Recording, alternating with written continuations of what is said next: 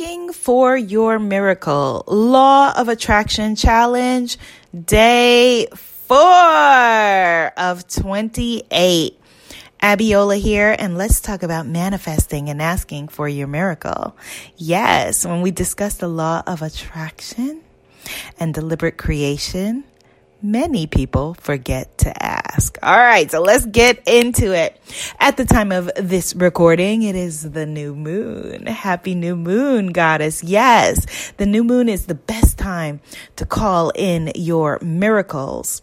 It is day four of our Manifesting Miracles Law of Attraction Challenge, celebrating the goddess of Paris Miracles and Manifesting Retreat 2019. Learn more at goddessofparis.com.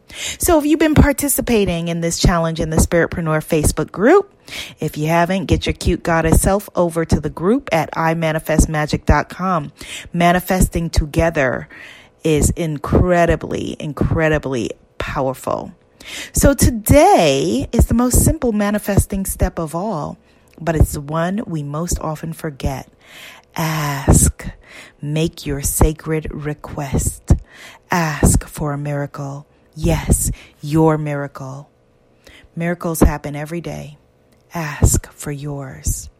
Now, the dictionary defines a miracle as a surprising and welcome event that is not explicable by natural or scientific laws and is therefore considered to be the work of a divine agency.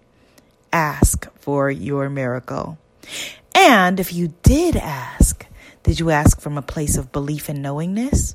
Or did you ask from a place of lack and desperation? Go ahead, my love. Ask. Ask from a place of gratitude ask from a vibration of certainty.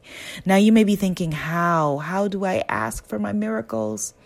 Release control, surrender, pray if that's a part of your practice, make a petition, ask. Who do you ask? You may be asking now. Well, that's up to you, goddess. Ask God, the universe, your creator, your soul, spirit, higher self Mother Nature, your ancestors, your guides. Ask the highest power, the force. Ask, ask, ask. Now, it may sound something like this Dear God, Spirit, Universe, Most High, I surrender. I am asking for a miracle. Please help me. I am so grateful in advance. Thank you. Yes! Get detailed and ask, ask.